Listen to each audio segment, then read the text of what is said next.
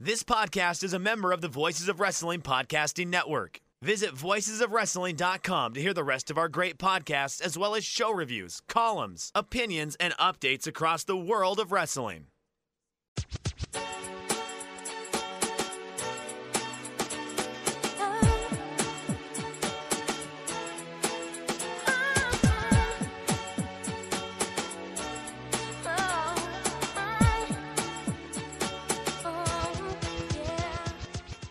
This is Everything Elite, the world's best podcast devoted exclusively to all elite wrestling and the elite extended universe.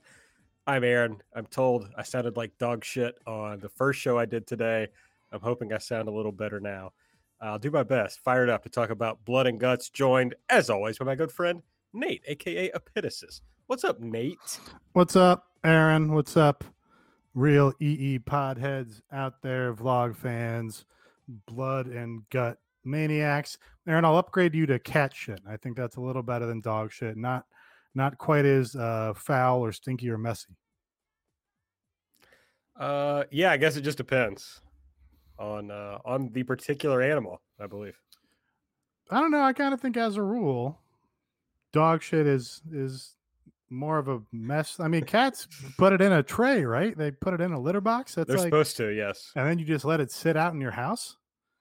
Which is fucked up, right? Isn't that what people do? So I I feel like it has to be less less rank than than dog shit as a rule is my is my belief, but I don't have either. So All right. well, somebody here has a dog. I mean, I have a dog. I have two dogs, and I'll flip it over to another guy with a dog. Don't know if he has any cat. If he, well, I know he doesn't have cats now, but if he's ever had cats, uh, it's Mike. What's up, Mike? What, what's your thoughts on cat versus dog uh, feces? Well, my main thought about cat versus dog feces reminds me of Charles Mingus uh, training his dog, his cat, to use the toilet. Have y'all ever heard of that? No. Um, I have not, but I did see a tutorial for training your cat how to use the toilet um, on It- some it- video written by- recently.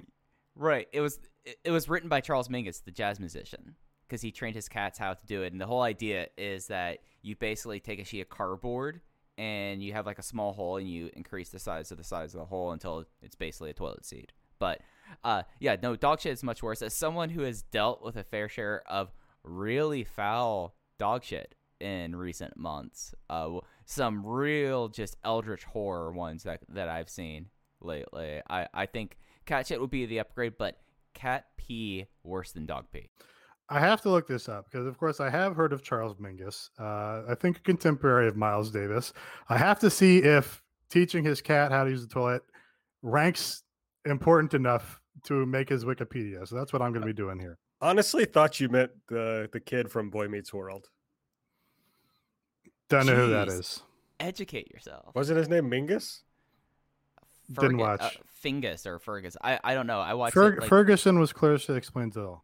Yeah, first one was uh I, I I'm sorry, I watched the shows like in the day and age that they happen, not revisiting them as an adult person. All right, there we go. Mike says no old wrestling. Glad to have you on the team, Mike. that, that, that- that kills like half of our Patreon. I'm what are you talking about, man? yeah, no, we have to have that. Sorry. I think it's. Fuck, it must not be Mingus. I'm on the Boy Meets World um, Wikipedia. Can somebody, can somebody tell me?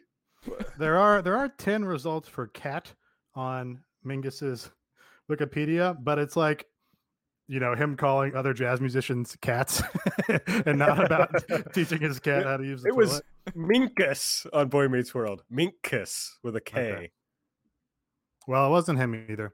Uh, but yeah, it is doable. You you can like construct a a kitty kitty litter uh, uh, uh, sort of platform inside your toilet, and you just kind of carve out the kitty litter part of it over time, and then they just learn how to use the toilet. It's uh, I would recommend doing it if you have a cat and are inclined to do so. Uh No cats here in the like the car household. Uh, Yeah. just dogs. yeah, uh I never have owned a cat. I never will because I have very severe allergies and s- interestingly enough, that's kind of why I ended up with a labradoodle. But uh, when they do the allergy tests, like they do it on a scale of zero to four, uh, on how bad your irritation is. The person that administered my first allergy test said that it was the single worst uh, swelling that they have ever seen with cats. Like it Th- was. uh, this like, is this is a fine piece of Mike lore. Historic cat allergies. oh, oh, oh, you, you know what's my other wild allergy? As we are now all fully vaccinated, and you have to disclose this, cashews. Hmm, that's too bad. Cashews are good. Good nut. Uh, I discovered this on a plane flight where they gave you nuts, and I was, did not know this, and my, my throat started closing up on a on a transcontinental plane flight. I've never had cats, uh, but in New York, my roommate's brother had a cat. So when his brother was out of town or whatever, which he traveled for work with some uh, some regularity, then we would take care of his cat. Uh, and his cat had three legs, so it was very very nice for a weekend. Just be like, oh, I get a cat, a three legged cat for a weekend, and then I can get rid of it. It was very pleasant. Well, if you want to know more about uh, the animals in our lives or our historic allergies, you can follow us on Twitter uh, at Everything AEW. I'm at Aaron Like the Car. Nate's at Epitasis.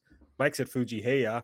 Subscribe to the podcast, please, on the podcast app of your choice. If that's the Apple Podcast app, give us a five star rating and review. And if you want to support the show, the best way to do so is over at patreon.com slash everything elite, an ad free show this week. Uh, our friend Conrad has uh, just convinced us to uh, join adfreeshows.com. And so that's what we'll be doing this week. Oh, we spent some time at the Conradison, so you know. It is. I mean, it's actually a lie because they're going to drop in ads, so it's not really true that it's an ad-free show. Uh, I do. I'm going to take another point for uh, the five-star match game because Andrew says in the chat that Miles, Mingus, and Monk were the holy trinity of 50 Jazz. So I was correct that Mingus and Miles were contemporaries. So that's another Yeah. point for me. I I, I widened my lead on Aaron Bentley. Uh, jazz is fake. That's my take. That's racist. I, No, never mind. I don't want to talk about the. I don't want to talk about the Rolling racism? Stone list every week. But that's. I went to the. Uh, I went to the zoo with uh, with some friends. I don't know, two weekends ago, and People, the zoo is having a moment. it's having a big moment. It's like uh, it feels like a safe thing to do, you know, because it's outside and um, I don't know, you can hang out with your friends. But I like realized that I have not been doing anything because this friend is also going through the Rolling Stone list, and every time we would like there would be like a moment of silence. You know, I would be like, uh, "So I listened to uh, this this album the other day." Like, "Fuck, man, I got to do something." So I have something more interesting to talk about. So I will not be making further conversation about the Rolling Stone list right now. and in the meantime, you just leave us in the lurch, and we have to talk about wrestling. Yes, absolutely. Okay. All right, uh, we're gonna skip elite or delete this week. I didn't tell Nate that, I guess, uh, but we we had a Discord production meeting just straight up in the AEW channel in the Discord. I figured, you know, we might as well just talk about blood and guts to kick this off. Uh, we can throw in what we liked and didn't like and all that good stuff uh, right here up top in the show. So, Nate, I see you kind of preparing the take copter, perhaps, uh, trying to get it revved up. I would never infringe on Mike's trademark of the take copter. That's all I am. I mean, it's gassed up. You- You're more than willing to take a ride on it. I mean, Aaron's been on it. It's a very lovely vehicle. You do have to hang out, hang on the side of it with a bullhorn. Like that is the, the problem with the take. I'm I'm a little worried about its uh, flight worthiness, to be honest, just because it doesn't sound like the rotor is going very fast at all. seems like it seems like it's really no. puttering along there. So, uh, so here's my here's I'll do a, I'll do a big I'm going to do a big show show point big big picture, not a take a proclamation. I'm declaring Nate's AEW roster amnesty for everybody on the AEW roster. Uh, this whole show, the ending was a little bit flat, um, but not you know not a disaster, not a not an explosion death match uh, dud. Um, but this show felt so hot and uh, every part of it felt like it was clicking and the crowd was on fire for the show, even though the entire first hour was taped. Uh, they had a good Ethan Page segment on this show, which was heretofore thought impossible, uh, along with Scorpio Sky in there. Uh, Shawn Spears was like an integral part and held his own in the blood and guts match. FTR were working their asses off and bleeding all over the place here. Um, and I just decided we're coming up on Double or Nothing, which is the two year anniversary of their first show. Is that right? Uh, and I'm just I'm declaring Nate's AEW roster amnesty. I'm giving everybody a fresh set of eyes, a fresh crack at the bat. I'm, I'm going to open myself to the possibility that Ethan Page can be an entertaining part of the television show, along with the the previously mentioned people, because in the right hands, these people can can you know succeed at high levels. They can be important parts of the of the story. They can hold their own and perform well in matches and bring something unique or special to the table, even if it's not, you know, being my favorite dude or being a, a top level main event guy. So that was really my overall show point. Um, any thoughts on that? I guess before we do the match. Delete, delete, delete. Oh, wow. Um, This yeah, guy, my take. the, the heel, the heels digger inner Aaron Bentley. He's digging his heels in. Uh, no, I mean, uh, someone made this point in the Discord, but they're right. That segment was entertaining because of Darby Allin. It had nothing to do with Ethan Page. It Ethan was. Page just happened to be in a Darby Allin segment. You're right. Um, except it was the best thing that Ethan Page has done in the company so far in terms of his promo and his performance. Certainly, it was better than the matches or the backstage promos or the vlogs. Jesus Christ. Um, it was just a straight ahead yelling at the camera promo where he's like, I fucked you up before and I'm going to fuck you up again. Uh, and it was like, oh, he's not putting on this big, insincere voice or, uh, you know, being too cute by half with it.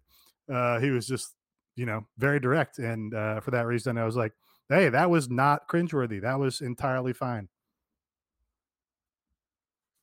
I mean, yeah, that's that's reasonable. He didn't. I didn't want to change the channel uh, during his promo, which I guess is uh, so was certainly better than Scorpio Sky's dog shit promo to start the segment. So he had that going for him. Uh, I mean, you know, maybe that's Ethan Page's thought here is like, I am going to look good compared to Scorpio Sky when it comes to promos. so here's what's confusing about Scorpio Sky's promo is he started off being the Riddler to Sting's Batman, but Sting, of course, is the insane icon. Sting was doing the Joker wrestler before any of these other, uh, you know, knockoff. No, uh, fucking what's the thirty seconds from Mars, guys? Jared Leto ask Jokers in the wrestling in the wrestling industry.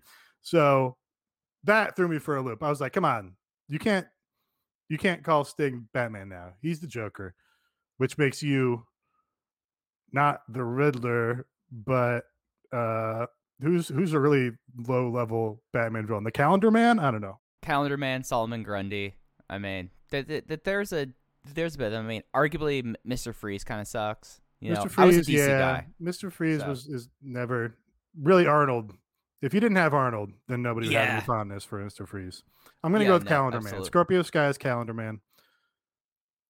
I, Uh, I really just want to give shouts to Nate here for we didn't do elite or delete. I said we're Mhm. going to start with blood and guts, and Nate still did something totally fucking different. Steamroller. I mean, But you said it yourself. You didn't tell me about this, so No, I, that- I, I started true. talking about what I was going to talk about. Also, it was a show long point, uh, and and that's what really was refreshing to me about the show. Is like, oh, like there is interesting stuff up and down this card. There are big matches on uh, future television shows and future pay per views to look forward to, uh, and fucking you know Shawn Spears went in there and he had a chair with his special logo on it and he nailed the guy with it and I was like, headshot. yeah, they had fucking headshots in the in the blood and guts match. I was like, okay, see these, you know, th- Tony. I don't know, you, you can make these guys work. So coming up on the anniversary, fresh start, AW roster amnesty. I, I think it's something that Aaron, we were talking about this morning. Like there is a formula to the War Games match, and we laid out like, okay, you're not dicking around with like the idea of the faces get the advantage, like the, the instant way to make a a a, a blood and guts slash War Games match just absolutely like defeat the purpose of it. And they picked the right person from the inner circle, the babyface, to be in there to start, but it seemed like that like they carved out all this time for blood and guts.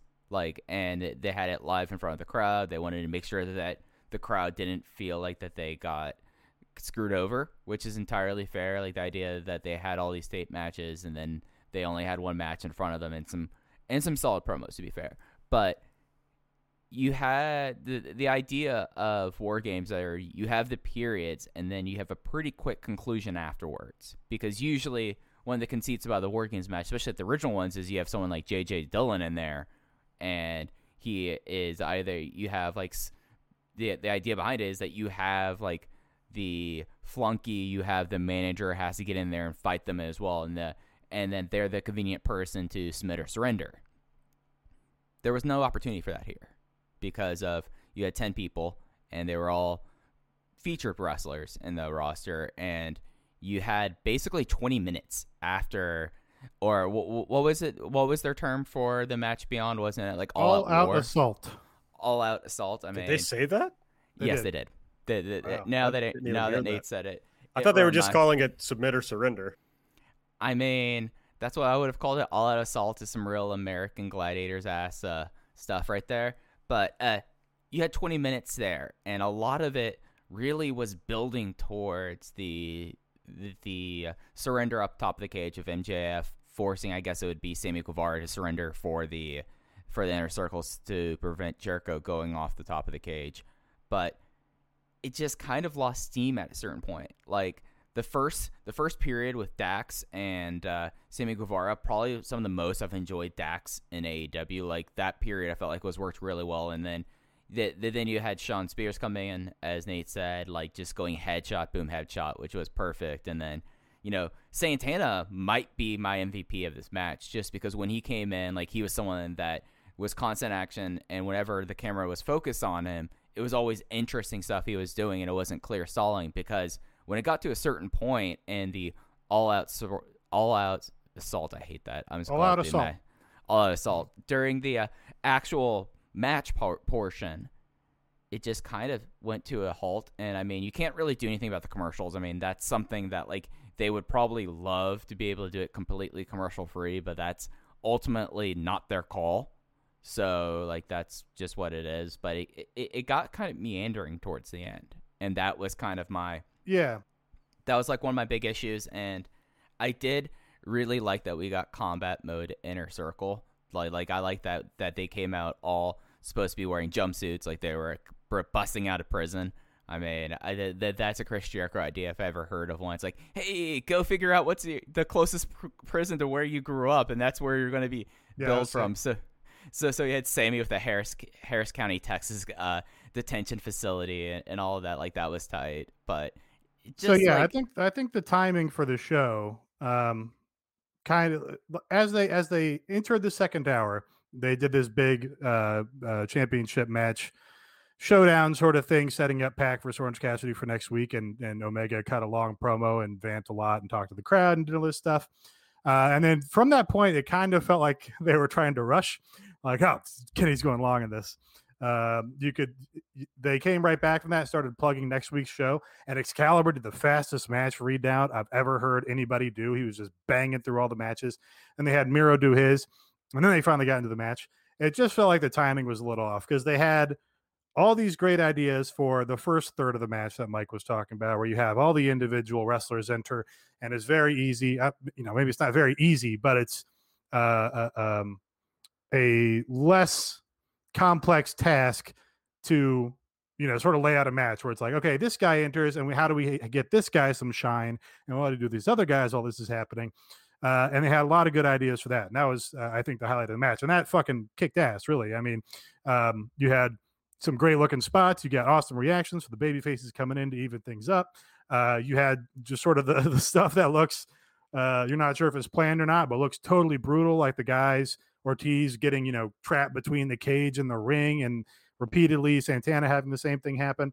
Um, and that was all awesome. And uh, it felt to me like their timing just got messed up. I don't know if because it's earlier in the show, but when you have Wardlow do his big entrance and showdown with the entire other team and it happens during an ad break, that feels like a fuck up to me. I don't think you would make that uh, decision intentionally because, you know, he, he was going to get shine there. And then you saw him get a bunch of shine later when he was going to you know try and make the one man comeback for the pinnacle um so that part was all great but yeah then it got into the all out assault part where everybody's in the ring fighting at once and yeah you just kind of get a morass like you only have so many ideas for what to do where it doesn't just turn into like a battle royal where everybody's grouped up in in a corner or whatever and trading punches and it just felt like they had too much time for that part of the match before they got to the finish of the match, which of course is where Tully Blanchard gets involved and they go and you know climb the climb to the roof to do all that stuff. So I, I just it, it seemed they were probably trying to thread a needle, like okay, we're gonna do a super intense blood and guts match. It's gonna be like War Games, which were these you know high energy, super intense matches for 25 minutes, whatever. But we're gonna do it with commercials on television. So we have to have more time because we want the exciting stuff to happen in between the commercials. And then while the commercials are happening, that's when you can take, you know, a break in the ring a little bit, catch your breath, do whatever. And yeah, just felt like that was that was too big a too big a task to attempt on a first attempt at this blood and guts match. So yeah, like the, the second part of that match was kind of meandering. And then you got onto the finish, which again they had ideas for, uh, and you can heighten the drama. Of course, going to the top of the cage, it's going to heighten the drama, heighten the stakes, uh, and then it all you know kind of comes down to what they did with the finish, which I think was. Uh, you know, a logical idea, a, a pretty decent idea for giving the heel team a win in the big gimmick match. Um, and I, you know, I don't, I think that's a fine thing to do on television. Uh, but then, you know, you try and cap it off with the big bump and your mileage is going to, mer- your mileage is going to vary on how you like that big bump. Yeah, it all comes down to a real pacing problem, which is that if you have two minute entrances where, okay, when the bad guys enter, there's this fun beatdown. And when the good guys enter, there's this like big swell, especially with this big crowd of like, oh, this is excitement. So something exciting is happening every two minutes. And then suddenly you get five on five, and it's like, it didn't feel like they had more than two minutes of ideas of like exciting things to do after that. And there was 20 minutes left in TV time when they got to the five on five part. So that's it's just poorly laid out. Like if uh, if you watch the the old Crockett War Games matches, like they said, they're 25 minutes long. Like you could have done this in 30 minutes and had a really great match where the last segment is like three to five minutes, basically. Now, of course, they wanted to do this whole melodramatic thing uh, on top of the cage. And my issue, I mean, A, I hate when a cage match goes outside of the cage. I just think the point of a cage is to keep the wrestlers inside the cage. So that's always going to irritate me. Uh, that said, when they get up top, it's like, okay, this is from like a television perspective, this is compelling. You know, you got like suddenly you can focus in on these two guys because the point of war games is that the end of the match is five on five. Mike and I talked about that this morning of like it's really a struggle to figure out how you're going to do a finish with 10 guys in a ring and we are all we how many multi-man tag matches do we see where uh, 10 pinfalls or, or submission attempts get broken up by somebody else? So it's it's really hard to figure out how you're going to do that. So you know their solution was break open the cage uh, but regardless of that you get your focus on these two guys.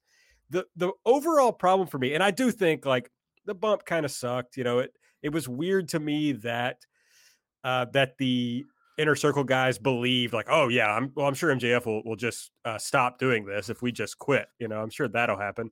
Uh, but my my biggest problem with it was inner uh, Pinnacle wins, MJF wins, but he I don't think he or the Pinnacle comes out of this looking any better. They don't actually get that big bump, and I don't mean bump of, of like taking a bump, but like the ratings bump of like overcoming the inner circle in the way that you would want to to kind of like the whole feud was about MJF taking Chris Jericho's spot, right? Yeah. Well, how did he push? Well, he literally pushed Jericho. Okay, sure, but how did he like? You keep working against yourself with these words. Know, these but, words are using. but but how did he elevate himself above Jericho? Um, well, with the way that they won the, the match, cage. he was on top of the cage. Jericho was on the ground below. I think.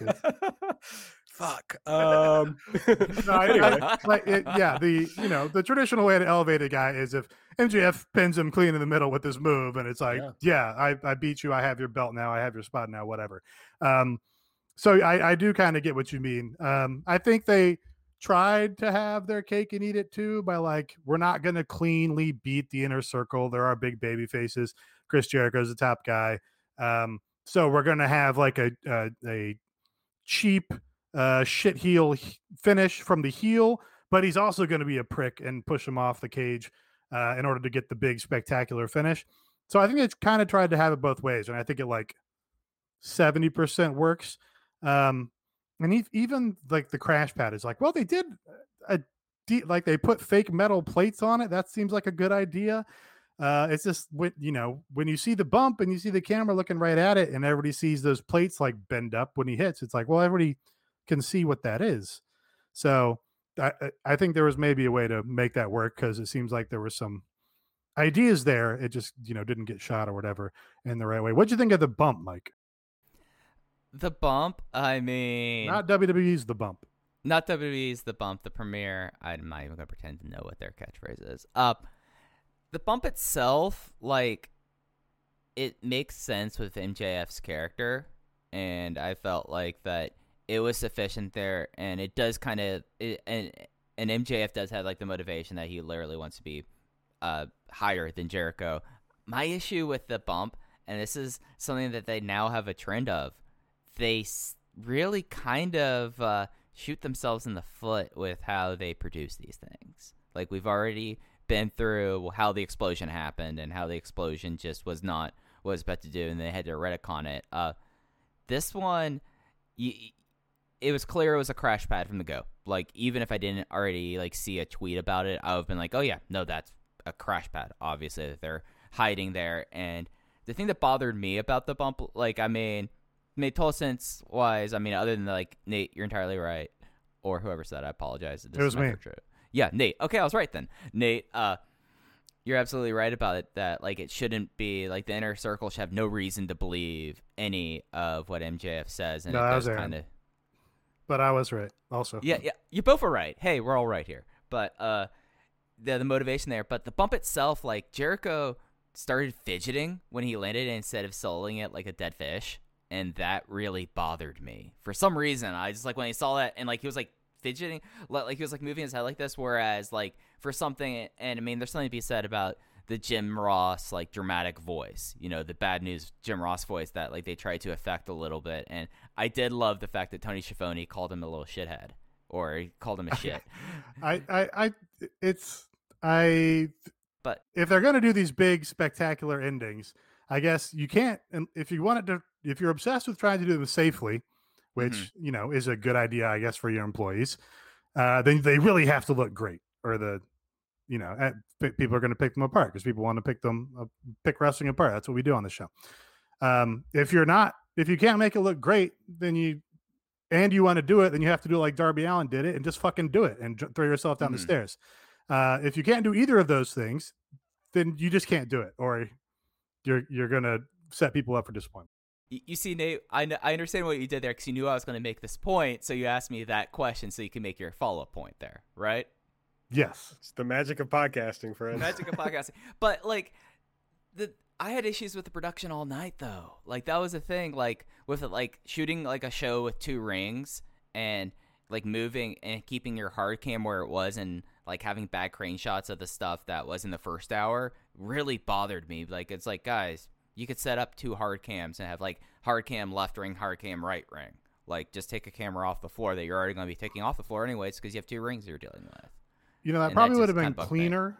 But I also kind of one of the other things that I liked about this show was it just felt totally different because they, you know, uh, uh, slated out the entire second hour for this match, and they had, you know, like going into the match, they had two separate interview segments because like, well, we gotta.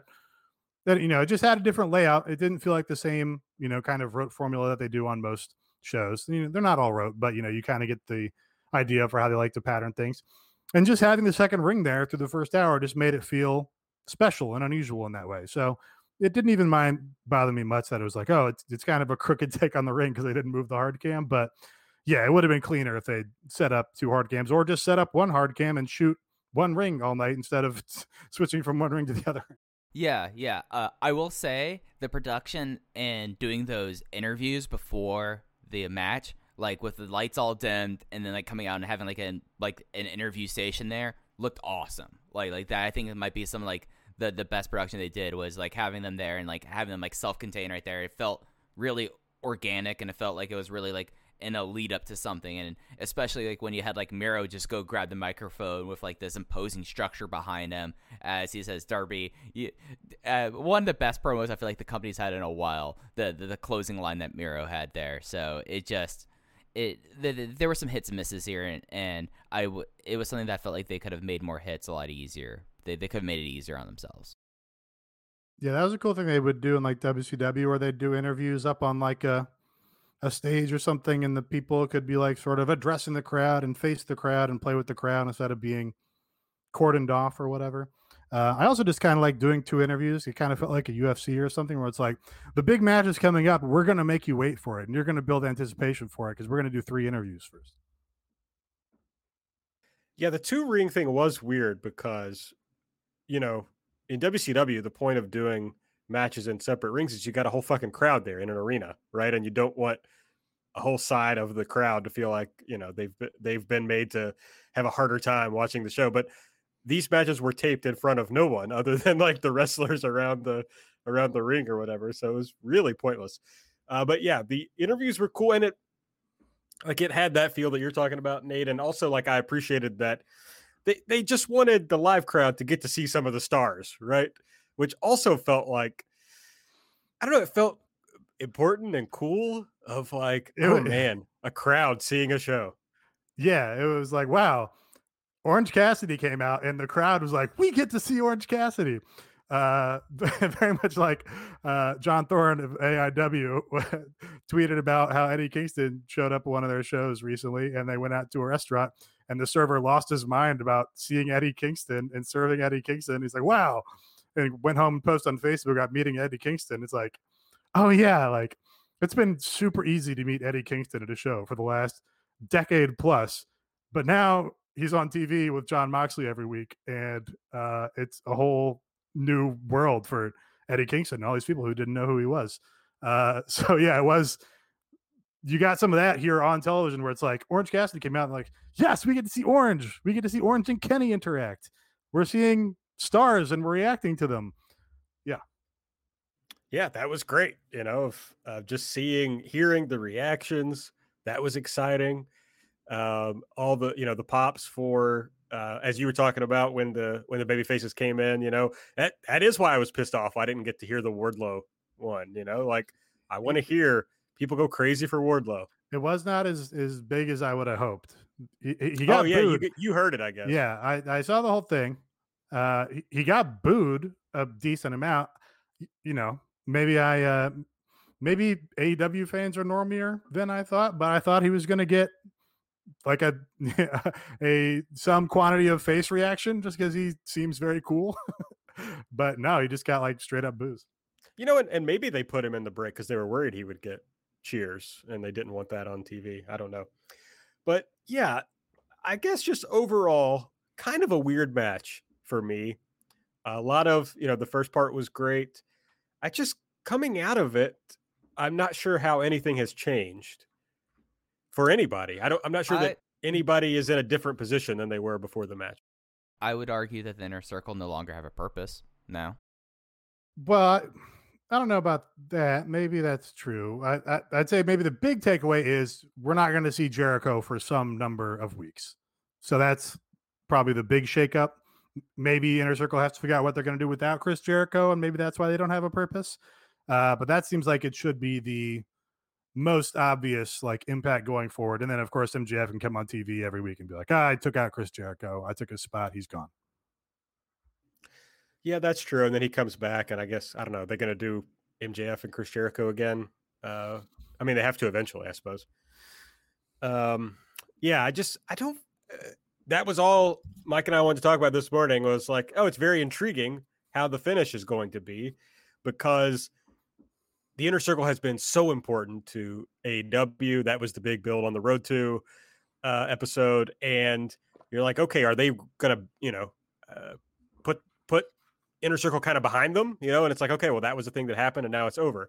And then the pinnacle is really just trying to get started, you know, and they needed to win to get the momentum, and somehow, I mean, this, I mean, this didn't really feel like a WWE finish, but it had the WWE effect of like the right thing without anybody getting anything out of it. It's just like, okay. Um, yeah. So I don't know. Uh, I'm not crazy about how it turned out, but uh, at least there was a lot of fun to be had during the match. So it it's worth noting that it does seem like Fozzy has some dates coming up, and a lot of them that I'm seeing that haven't been rescheduled. It's pretty constant stuff, uh, at least for the next few weeks. So I don't think we'll be seeing Jericho for a while.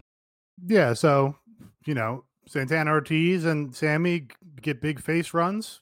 Should be, you know, they're they are all primed for that. The audience is ready for that in a big way. Uh, you know, Jake Hager, whatever, who cares? He's around. Um, so yeah, you got you got good opportunities for all those guys going forward, and uh, you know, I think you've solidified and, and solidified the pinnacle as a unit, and I think you've kind of legitimized like Shawn Spears in a way that he wasn't before, maybe for me anyway. This was like the best thing he done he's done except for that initial chair shot. Uh, you know, it doesn't mean I want to see him pushed, but you know, he's not like a it's not like a stalker Ichikawa out there. Hey, watch what you say about the best comedy wrestler of all time.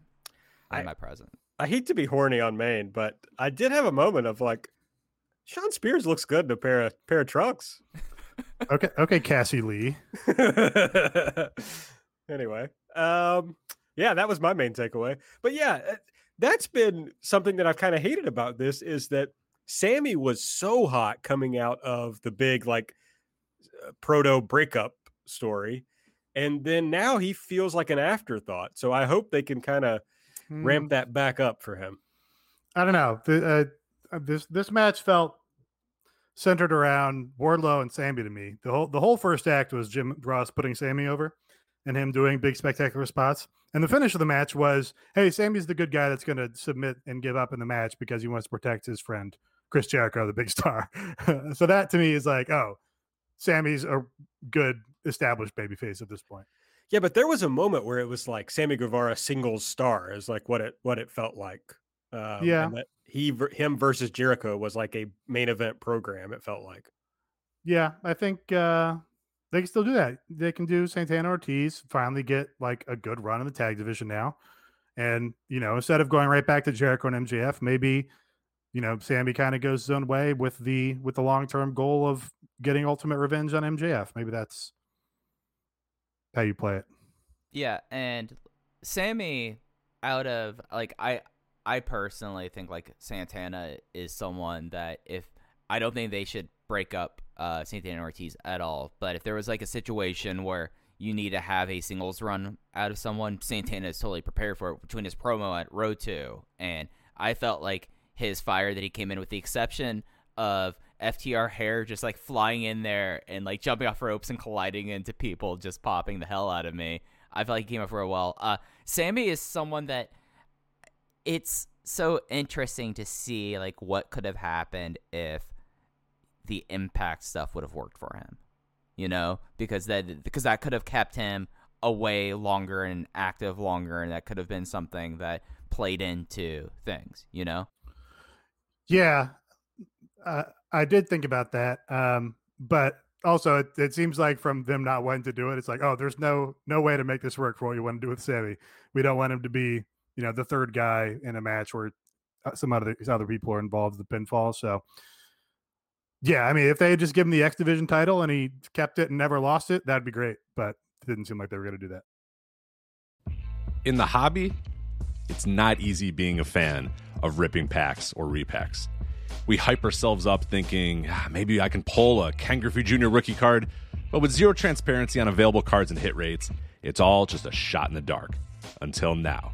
Introducing slab packs from arenaclub.com, the only repack that provides real value, a complete view of all possible cards, and clear hit rates for each one. Now, when I buy slab packs at Arena Club, it finally feels like I know what I'm getting. I was able to open an Arena Club slab pack, and and I'll be honest, it was a lot better than what you normally do. Say you go to a card show and there's a random innocuous brown bag of cards and yeah you can open it and look it's going to be junk you're you, you know what i mean like you know what you're probably going to get in those maybe you find that fun And sometimes I do. Sometimes I like just opening up cards and saying, "Ah, hey, look at some random cards, whatever." But if you're really in this game to to find value and find particular cards, it sucks to have to buy these mystery packs, and it ends up being, you know, almost nothing, you know, nothing of value. Not with Arena Club. You can display again of all available cards, hit rates, grading, so you know that when you're opening up the slab pack, you are going to get something valuable. You are getting something good. And Arena Club, in addition to having those great slab packs we just talked about, is also a marketplace for card collecting, buying, trading, selling, displaying, all that sort of stuff. But those Arena Club slab packs, man, they are revolutionizing the repack game with transparency. After your pulls are revealed, they'll immediately be placed in your vault for safekeeping or trading and selling, and you can have them officially graded by Arena Club as well. So again, setting these things off, it's going to be officially graded by Arena Club, and the Arena Club grading process is accurate, fast, and transparent with full grade rationale provided and explanation of how your card was scored. So whether you're buying, selling, trading, or displaying Arena Club is the card collecting platform that you have to check out. So right now, I've got a special offer here for Voices of Wrestling Network listeners. You can get 10% off of your first purchase by going to arenaclub.com slash VOWnet. Again, that's arenaclub.com slash VOWnet. Now, that's a crazy offer. That's 10% off a $400 slab pack. $40 off right there. 10% off your first purchase. No matter what that purchase is, 10% off. Again, that's arenaclub.com slash VOWnet, arenaclub.com slash VOWnet for 10% off your first purchase on Arena Club. And we thank them for sponsoring the Voices of Wrestling Podcast Network.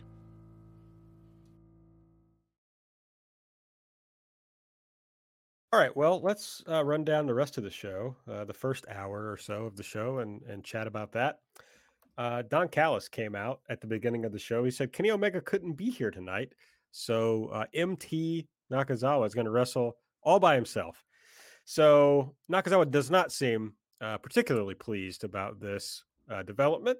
He's standing in the ring as Jon Moxley and Eddie Kingston uh, make their entrance, but Kenny Omega attacks them from behind, uh, and then we get the match with Kenny and Nakazawa versus Moxley and Eddie.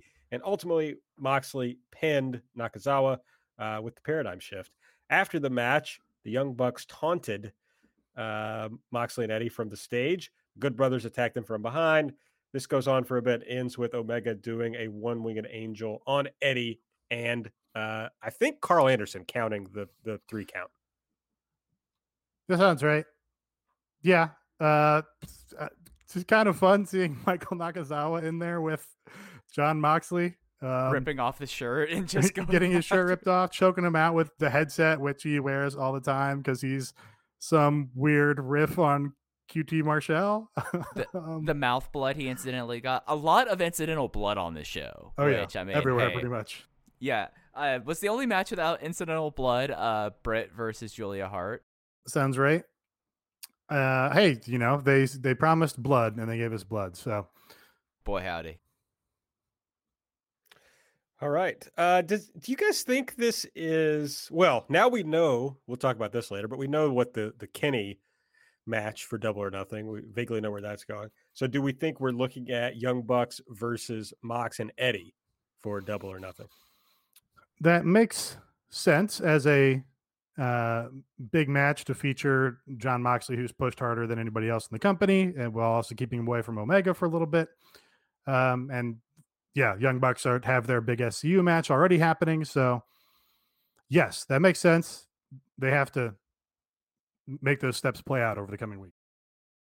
It it it lines up, and I mean, it's something that they've nicely kind of like the nice thing about the SCU match is that you don't really need to build it at this point. So they've done all this build towards that. That I think that then moving into that, but then you and it doesn't have to be a title match between them. Like it does not have to be another title defense there, but that it will be a title defense. They'll find some way to justify it. But I think that that's the likely direction, and I think it's a smart use of of this feud and all four individuals in it.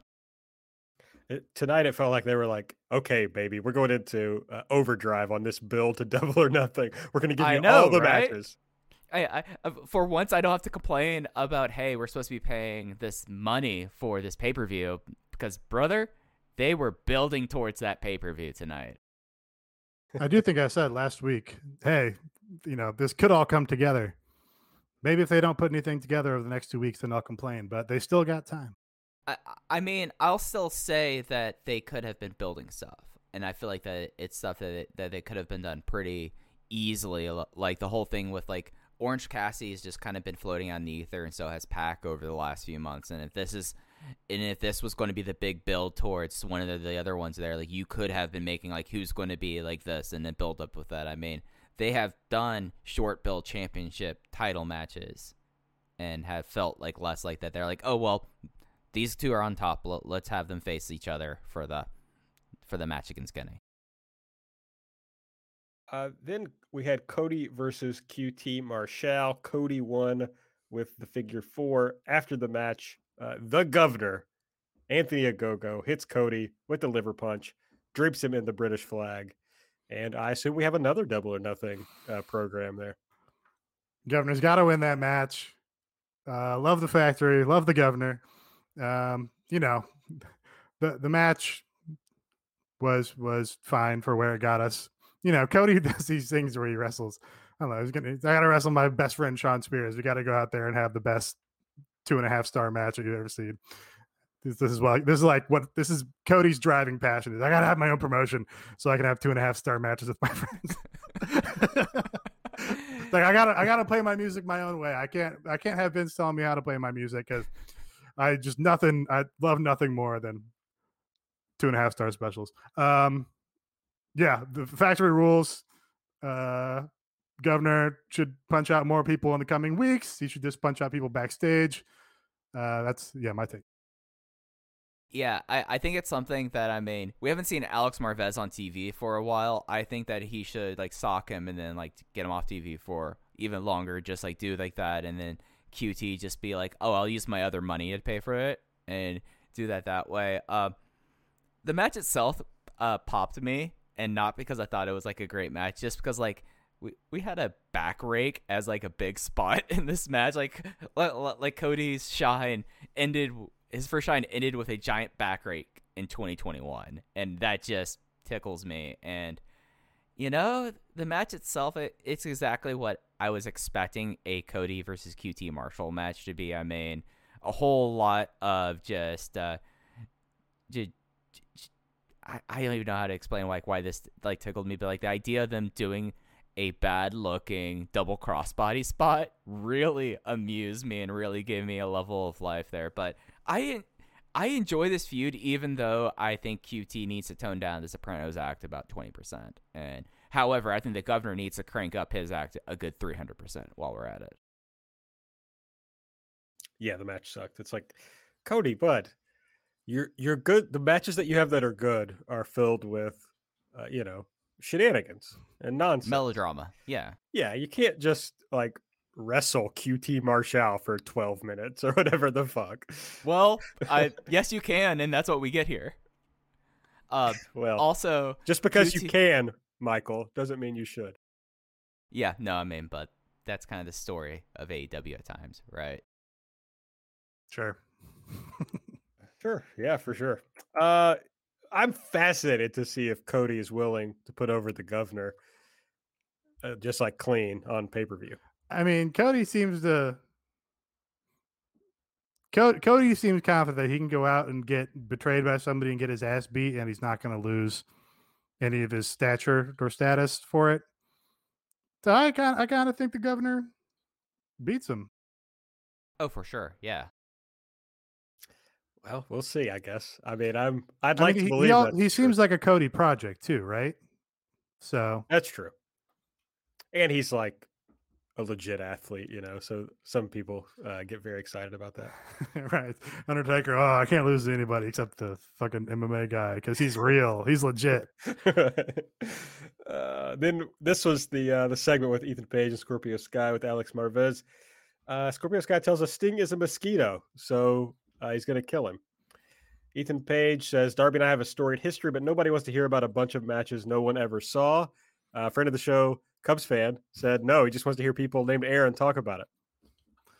Yeah, we got. I don't know if you looked at the mentions of the EE pod account. We got a lot of mentions when that happened. no, I, I did not see Like, that. oh, the everything AEW boys must be laughing their heads off. I was like, I was just mad that Ethan Page had a good segment. I was pissed off. Grant Akuma made sure to, to give us a shout there as well, which popped me a lot. Thank you. I appreciate it. Uh, and yeah, I just talked about that he had caused some injuries to Darby. So Darby attacked, and then they uh, threw him down some stairs. That's safe. sure, Safety nerds were out. They were. I mean, hopefully, I'll I'll I'll uh, I'll retract this if it turns out that Darby actually got super fucked up there. Uh, but yeah, a lot of people doing a lot of uh, hand wringing about having Darby do this big bump. Like uh, you didn't see Darby Allin get thrown in a body bag onto a security railing in at the Highlight Stadium in fucking Orlando, Florida. Um, so if you if you weren't there for those Ethan Page matches, then you know you can't you can't talk about Darby. That's the new rule. yeah, yeah, I mean, I've- Yeah, Oh, just simply uh, shut the fuck up. Yeah, That's just all I have to say about that. Uh, Darby, this is what Darby does. I mean, This is why like this is why Darby is where he is. yes, he would not exist but for his willingness to hurt himself. Uh, and so if you don't like this, like you don't like Darby, right? I mean that that that's the Darby character. it- so um, this is this is not really fair. I, I do understand people being like, "Oh, I don't want to see Darby get actually injured because I really like Darby, and I don't like seeing human beings suffer or whatever on television." That's fine. I understand that. Uh, you do have to acknowledge there's some dissonance between going, "Ooh, Darby took a really nasty looking bump down the stairs." Oh, but also that bump Chris Jericho took looked so fake and stupid. You can't. Very difficult to hold both of those statements at the same time.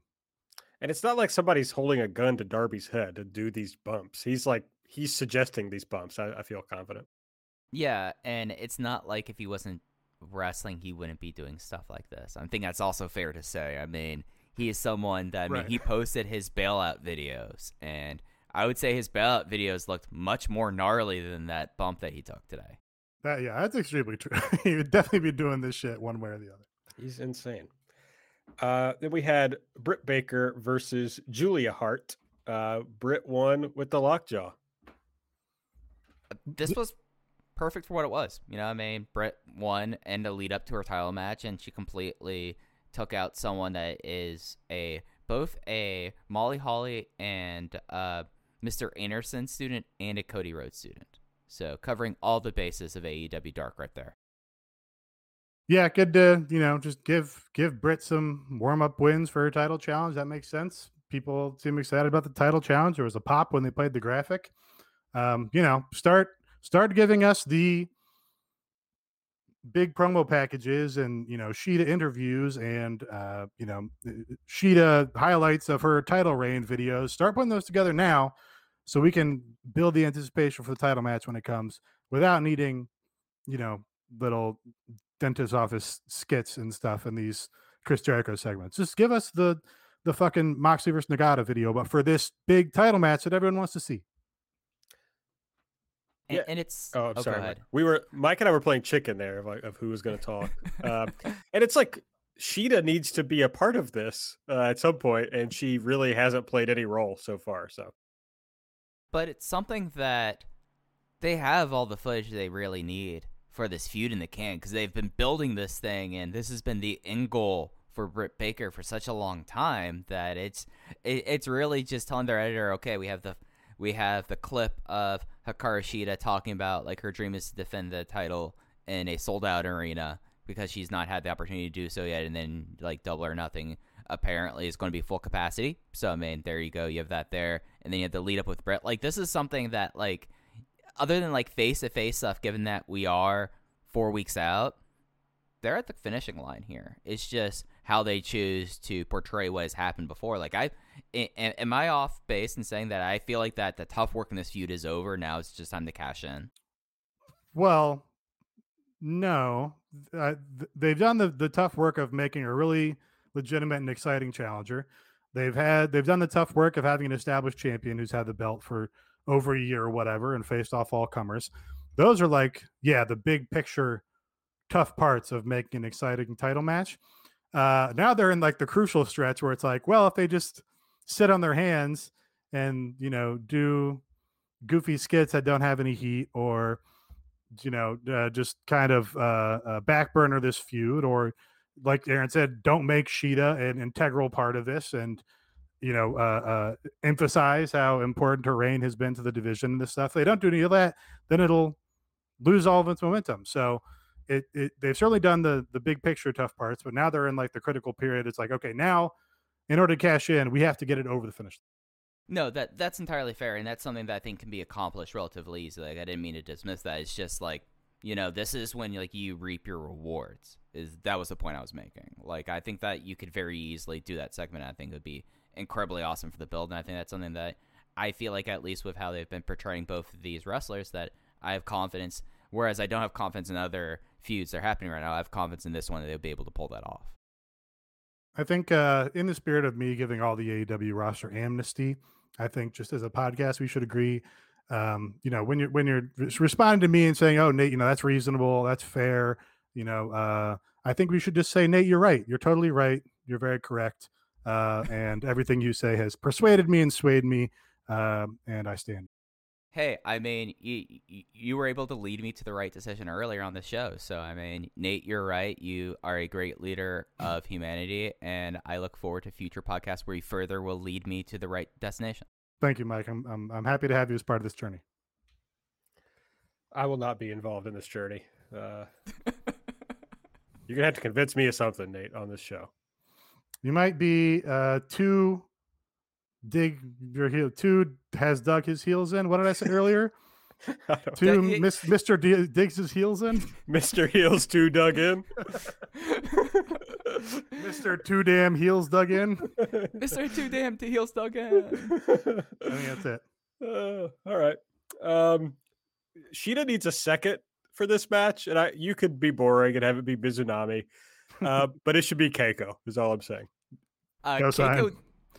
Look, Uh, in, in the spirit of compromise. Aaron, you're right. I agree. I'm persuaded.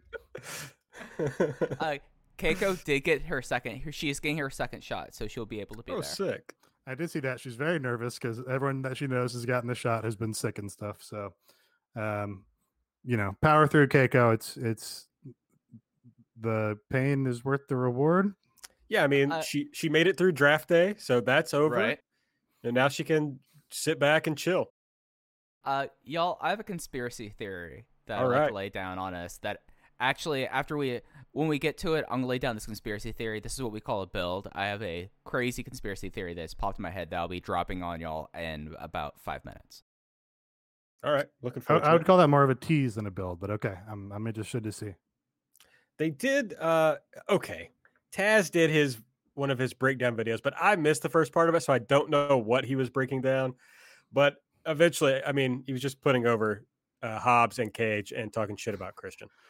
Yeah, he was talking about Christian's maneuvers and uh, you know, basically, you know, criticizing him and saying he was bad. Uh, I also did not pay very much attention to this, but the premise seemed funny. I, I thought this was a scream, like him saying, like you're you're doing good here, and he's done this before. Like he did this with Darby, and he did it very successfully. And I like how they're kind of tapping back into it. And, and the, the only thing is, I wish they would have like him be doing these segments like not in a feud, so that like that that when you so like when they dropped the Darby in one end, they had it for a couple minutes. They had a couple weeks rolling where he would be actually be giving like technical explanations, and then he just shat on Darby. Like having this come in out of the blue, I feel like wasn't as effective as it could have been, but I enjoyed it a lot. Yeah, I mean, I think these segments are always good, so I wouldn't mind if he was still doing them. Um, but yeah, it does does make sense because he has like transitioned into this full blown heel manager that he only does it to call out his his nemesis. Then we got the uh, just the inexplicable four way tag match uh, to determine a challenger for the Young Bucks for next week on Dynamite. Varsity Blondes versus Jurassic Express versus SCU versus the acclaimed. Uh, Kazarian pinned Brian Pillman Jr. after uh, the best moonsault ever. The best Meltzer ever when they do the spike pile driver. Oh, I'm sorry. The best I'm sorry. Meltzer ever. Uh, yeah, you know the, the there's a limit to how peaked I'm going to get by SCU, but they're doing this story really as effectively as they can, where they have to win or they'll break up. They're going to win and they'll do a title challenge against their longtime friends who turned heel and betrayed them, and they're going to lose the match and they're going to break up and they're going to you know end their careers to their compatriots, the Young Bucks, it's a you know totally, totally good pro wrestling story. I just this match like this was something that I kind of was almost talking myself into on light, thinking that we might be getting a varsity blondes match out of this, and I was kind of like building up for it, and I kind of came away with this like varsity blondes and Brian Pillman Jr. has really over the, like the last six months has really has really like picked it up, and you know blowing off the SCU storyline. I hope it ends with a certain. I, I think we all know how that match ends, and I hope that you know for this tag team and for some of the wrestlers involved in it that you know they move on to other things. Uh, Max Caster, great rap. Okay. Yeah, no, I, I, I thought that he uh, had it's not it's no Andrew Cuomo line, but I thought that like bringing up like dark uh dark side of the ring like right before dark side of the ring uh promo or uh commercial was pretty on the nose there. Yeah, it was a good John Stossel line. He's great. Then we got the uh, hype video for Jon Moxley versus Blue Justice Yuji Nagata coming up next week. Uh, we've uh, even a Nagata promo uh, worked in there, and then Moxley fucking just went nuts on Yuji Nagata, like he's just gonna destroy him. He has no respect for Yuji Nagata, and he's gonna kill Well, him next week.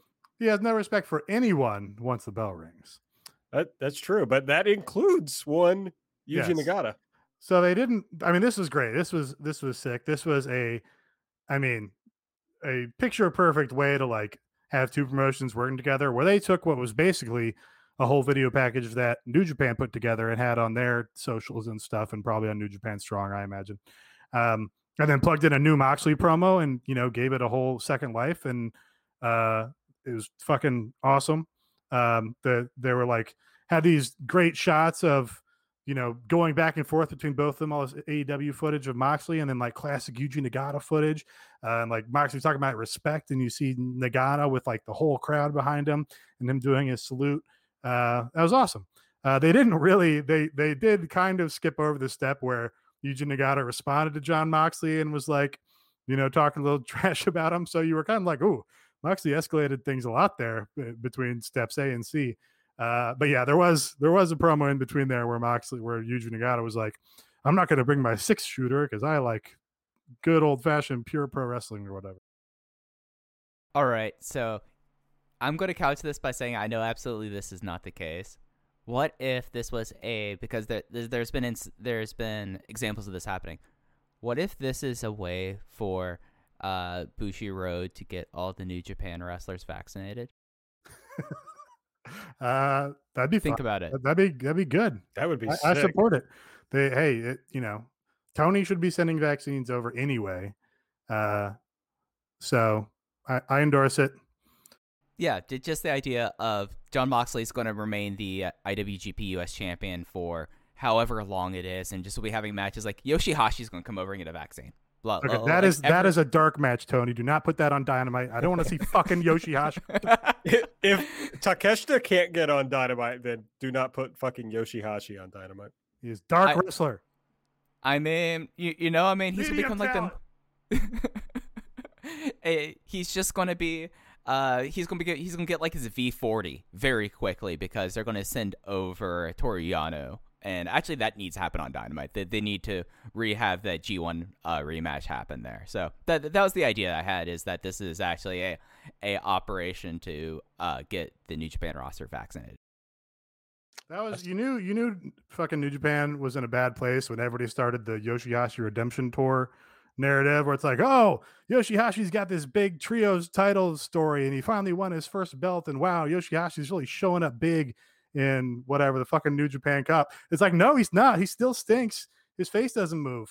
Stop trying to convince me Yoshihashi does shit.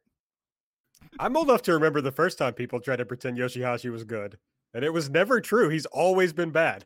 Always been bad. Just makes me feel nothing as a human being. Uh, Uh, Th- Thoros in the chat is is right on board with me with this. And Yujiro, you American TV veteran. I mean, he member of No Limit. if he He's gonna get at this. I'm sorry, if he brings over Muffin 30 ass, it will be the most over shit that's ever been on Dynamite. He has to bring back the old entrance theme as that happened. You know, the the the, the sexy saxophone that they used to have. the, best theme Brockhampton one, yeah. Oh yeah, yeah. The the best theme song that New Japan has had in years, and it's gone away now. Yujiro on Dynamite. I mean, everyone's gonna come over here. I mean, do we think Iizuka needs to get one? I mean, like he he's still being involved in storylines one way or another. Like Takashi Iizuka is Well, gonna come yeah, over as well. See, I mean, his his theme might be better than the classic Yujiro theme. I don't know. That's a close call. One and two. One and two. Uh, Kenny Omega was out with Tony Schiavone. Uh, they say next week is going to be PAC versus Orange Throw, Cassidy. throw us in the chat talking about. Sorry. You're not sorry. Um, no, I'm not. I thought it'd be funny. Um, about how Yujiro's an American TV veteran because he was on TNA. Did you see that TNA was teasing like, oh, Naito, he was here before. He might be here for our big Slammiversary show or whatever. No. Well, they did, which is like very. Great, great social media outreach there. I, I kind of, actually, I I, kind of I feel like respect it. I respect it. I kind of feel like it, it might help New Japan a little if Naito showed up in Impact. Is that is that messed up to say? I mean, that's a way to get the uh, title eventually off Kenny. You know. That'd be sick. Yeah, I would watch that for sure. I'm just, you know, I don't know what Naito's been doing. Uh, but it would be, you know, much like Yuji Nagata on Dynamite, it would be the most discussion anything in that New Japan is doing has gotten in the West for some time. So Kenny Omega was out with Tony. And Uh, uh, before we get to this, Aaron. listen, Mike, you just said that'd be a way to get the belt off of Kenny Omega, and I didn't interrupt you and correct you. So I don't want to hear it. I'm talking about the Impact belt. To Naito? Yeah, yeah, Yeah. Kenny That'd Omega versus Naito for the Impact title. They have great that's matches. right. Yeah, yeah, yeah. I mean, it'll be a, it'll be a great thing for a, a company that needs you know the uh, needs a little push in New Japan. You know, get the Impact belt on your guy. You know, I've heard people do the theory of like you need this like neutral space where Omega wrestles like Okada or Kota Ibushi in Impact, and it's like that's an interesting theory, but the idea of something like that actually happening in fucking Impact is just too far a bridge for me. Oh, oh, absolutely. What, I mean, what is the theory? I'm not sure I understand. oh, the, the the, premise theory. Kenny can't go to Japan to wrestle Right. in New Japan, and I don't. New- I don't. I don't uh, uh, accept that premise in the first place. He was booked for Ultimate Party after he had his issue at the airport. He was going to Uh, be on the Ultimate Party show after all of that. He was going to also be on the OWE Japan show. Yeah, so he can't. He, he well, he can't go to Japan now. Anyway, um, no, why the- why the- couldn't you do those matches on Dynamite or on a pay per view where people will see them? the theory is, and I'm not saying whether I subscribe to this, I'm just saying the theory is maybe AEW doesn't want to put their people on New Japan, and New Japan doesn't want to put their people on AEW. So if they kind of can meet somewhere else, it's like a a nice way of Oh, not having to do those things. Switzerland, Switzerland. right. Okay, basically. Yeah. so Nashville, Switzerland. I don't. It, it doesn't make sense now that we've seen.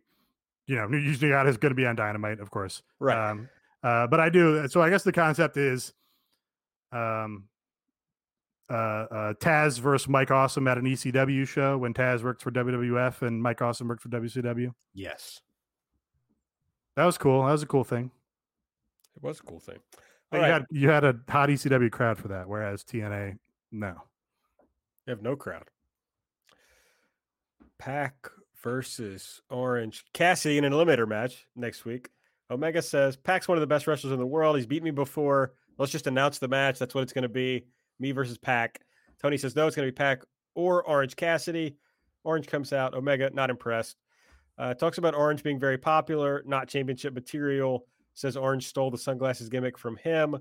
Takes the oranges, the oranges, takes the sunglasses, gives them to Nakazawa. Uh, tells Orange Cassidy, "See you in ten years when you grow up."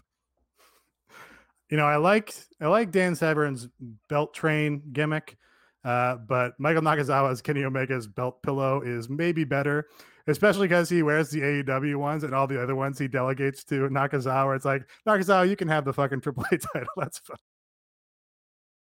Yeah, uh I, think like the, the thing that like gets me is like when he put the sunglasses on Nakazawa and Nakazawa struck the pose with the belt on and it was like this with the uh he had to readjust the aviators that cracked me up. Like I thought that this was and and it's very clear that that is the uh path forward, I think that you know like it it all makes sense. I will be really sad when PAC loses next week because that does seem like that you know he's kind of secondary here. Yeah, I I saw a lot of complaining about why do this segment now when Orange Cassidy hasn't won the match yet. Um, I don't know. It, it, I don't think it's impossible that this is just a segment to make you second guess next week, and PAC can still come out and beat him, and then it's like, you know, we thought Orange Cassidy was going to win that match because they did the promo last week, but they swerved us, and now we get a PAC versus Omega match, and I'm excited for it. The you know seems perfectly fine. Orange Cassidy heard him talking shit, and came out and confronted him. Uh, you know, seems like some just good pro wrestling segments.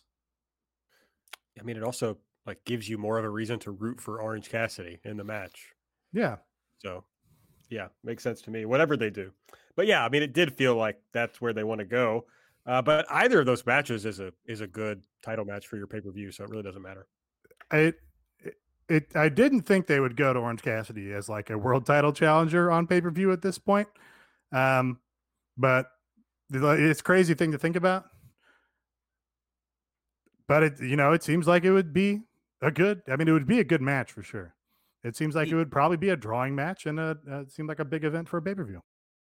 Yeah, and it's a good heat up because it's we've seen how Kenny has been as a pay per view draw, and Orange Cassidy has been someone that they've noticeably like. It makes sense that he has not been really up to stuff, and it kind of has been like the third in the uh, best friends versus Kip and Miro thing because then you had this in the back pocket, and you know, I mean, they're able to heat this up real quick, so makes sense. Uh, yeah, I mean, it's like neither of them's going to win, so it really doesn't matter, I guess, who the who yeah. The that's that's kind of why I um, maybe I just do think Orange Cassidy wins because it's like, well, they can beat Orange. That's fine. It's a good defense for Kenny.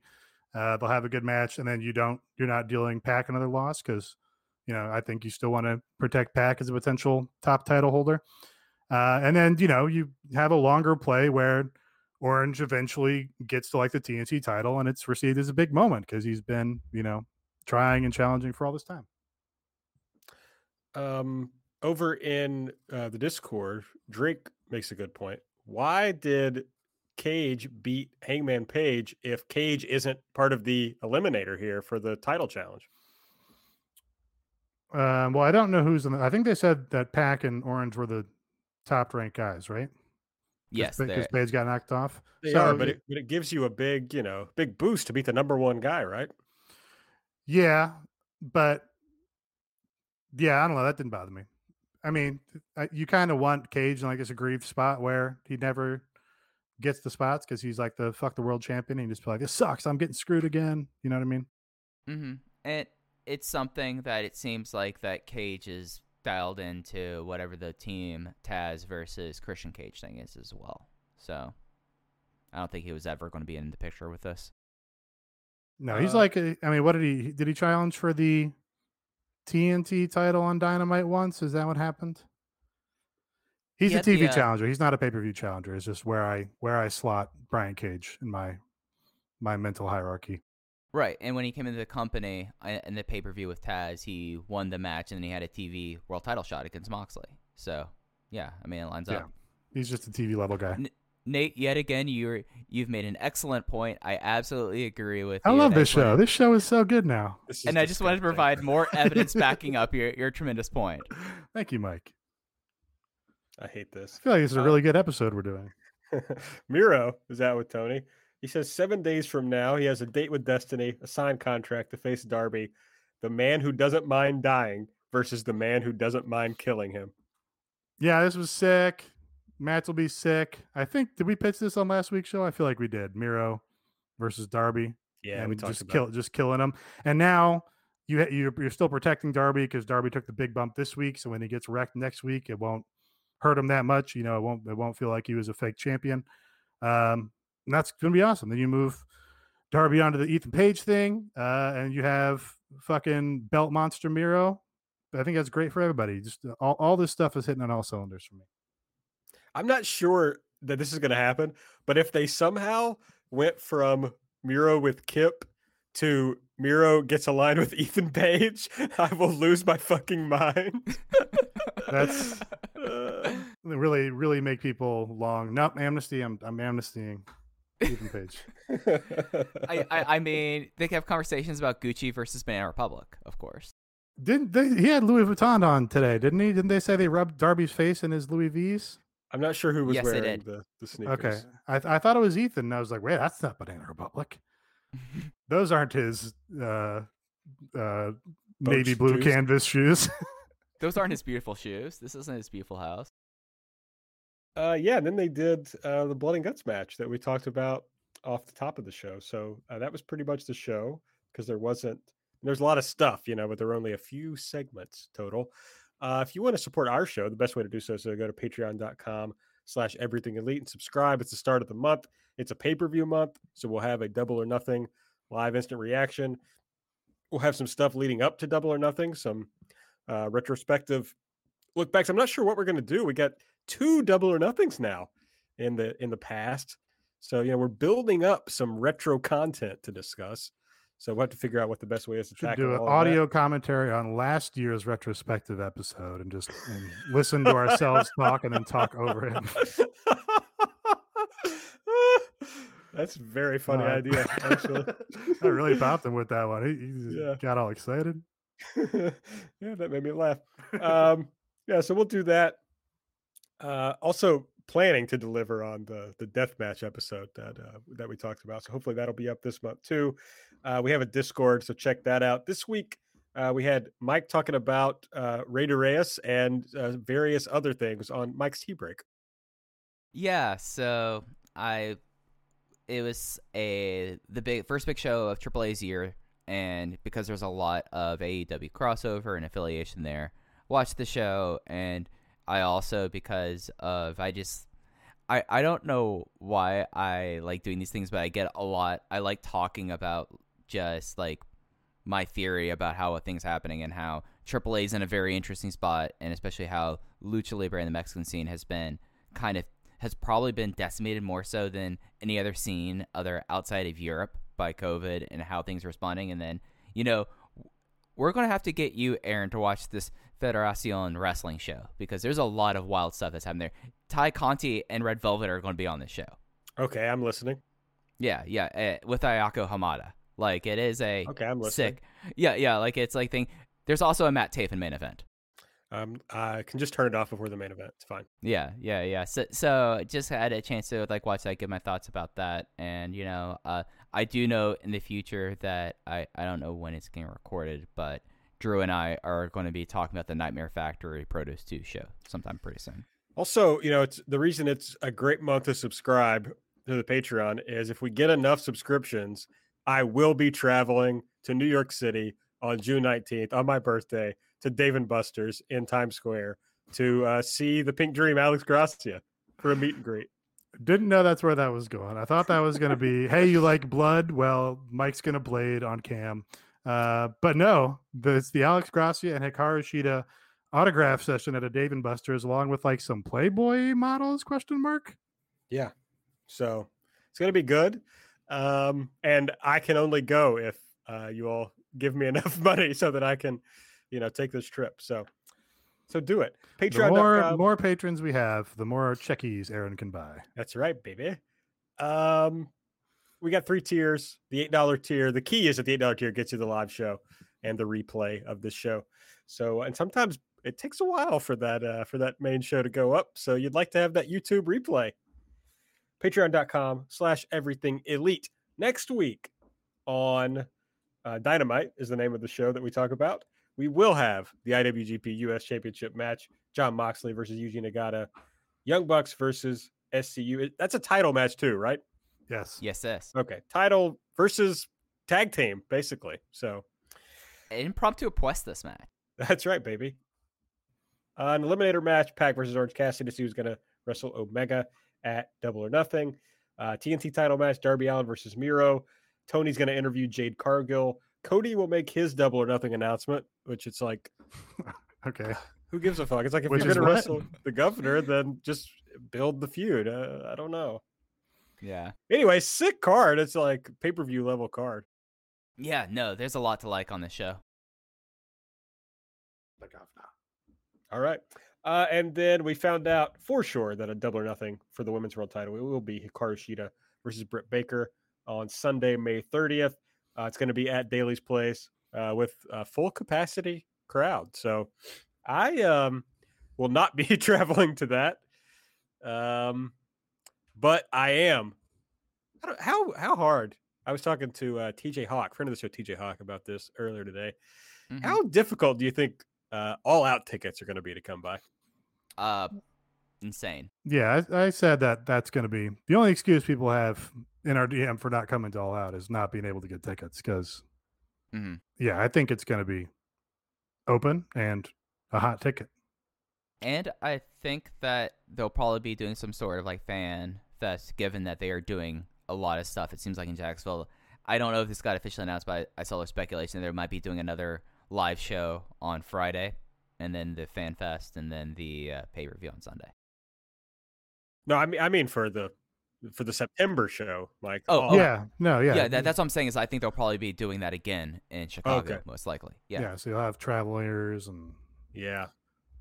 Well, I'm gonna It, it, if it gonna comes drop a together, I'm gonna drop a line to my friend Tony Khan and just say, hey, you gotta make sure to get the E boys in the building. I yeah, I didn't get in the building for Revolution, um, Yeah. and I've I've uh, held that against uh, Maxwell Jacob Friedman personally. Hence, all of our criticism of him on the show. However, we are now uh, Amnesty, yes, amnesty, yes. AEW yes. amnesty. Uh, wanna- great I wanna thinking be there, clear Nate. I appreciate it. I want to be clear, I will never amnesty anyone. No, yeah, your grudges die hard. Um, no chill, Aaron Bentley. That's all. Yeah, no, I love to hold grudges. I love to hold grudges for other people. Like Right. if somebody did something to you, I'm probably still mad about it after you forget about it and don't care anymore. Right. Yeah. No, I, I appreciate that. I did say I, well, I inherited all of your grudges when I uh, joined the show here. Yes, you So yeah, for sure. Congratulations. It's been Um, fun. all right. Well, I think that's pretty much all we have to talk about tonight. It was, uh, you know, there wasn't as much on on Dynamite as usual. They didn't do five billion things uh, as they usually do. So uh, make sure you follow us on Twitter. Oh, can I? I'm, I'm going to respond to.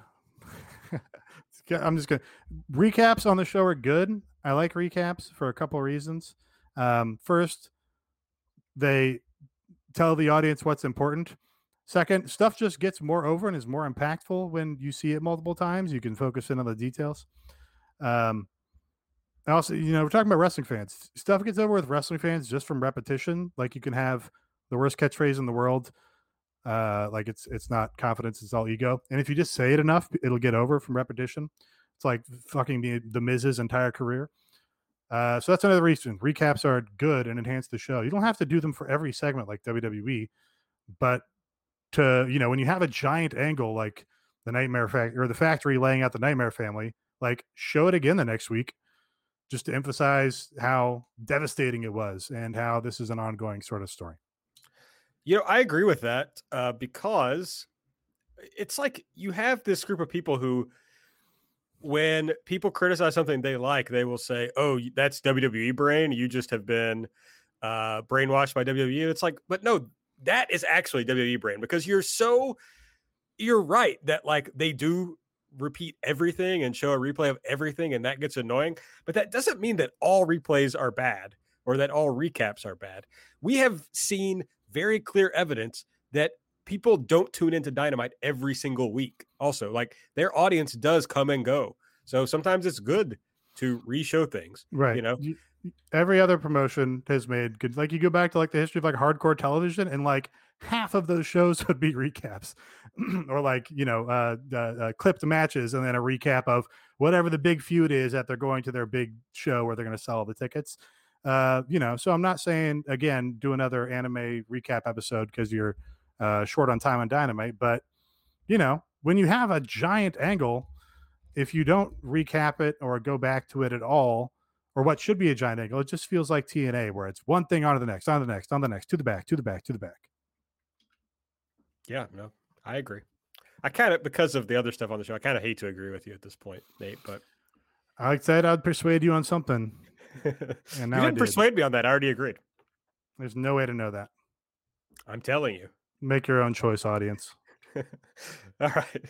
Uh, find out other things that Nate will try to persuade me on over at everything AEW on Twitter.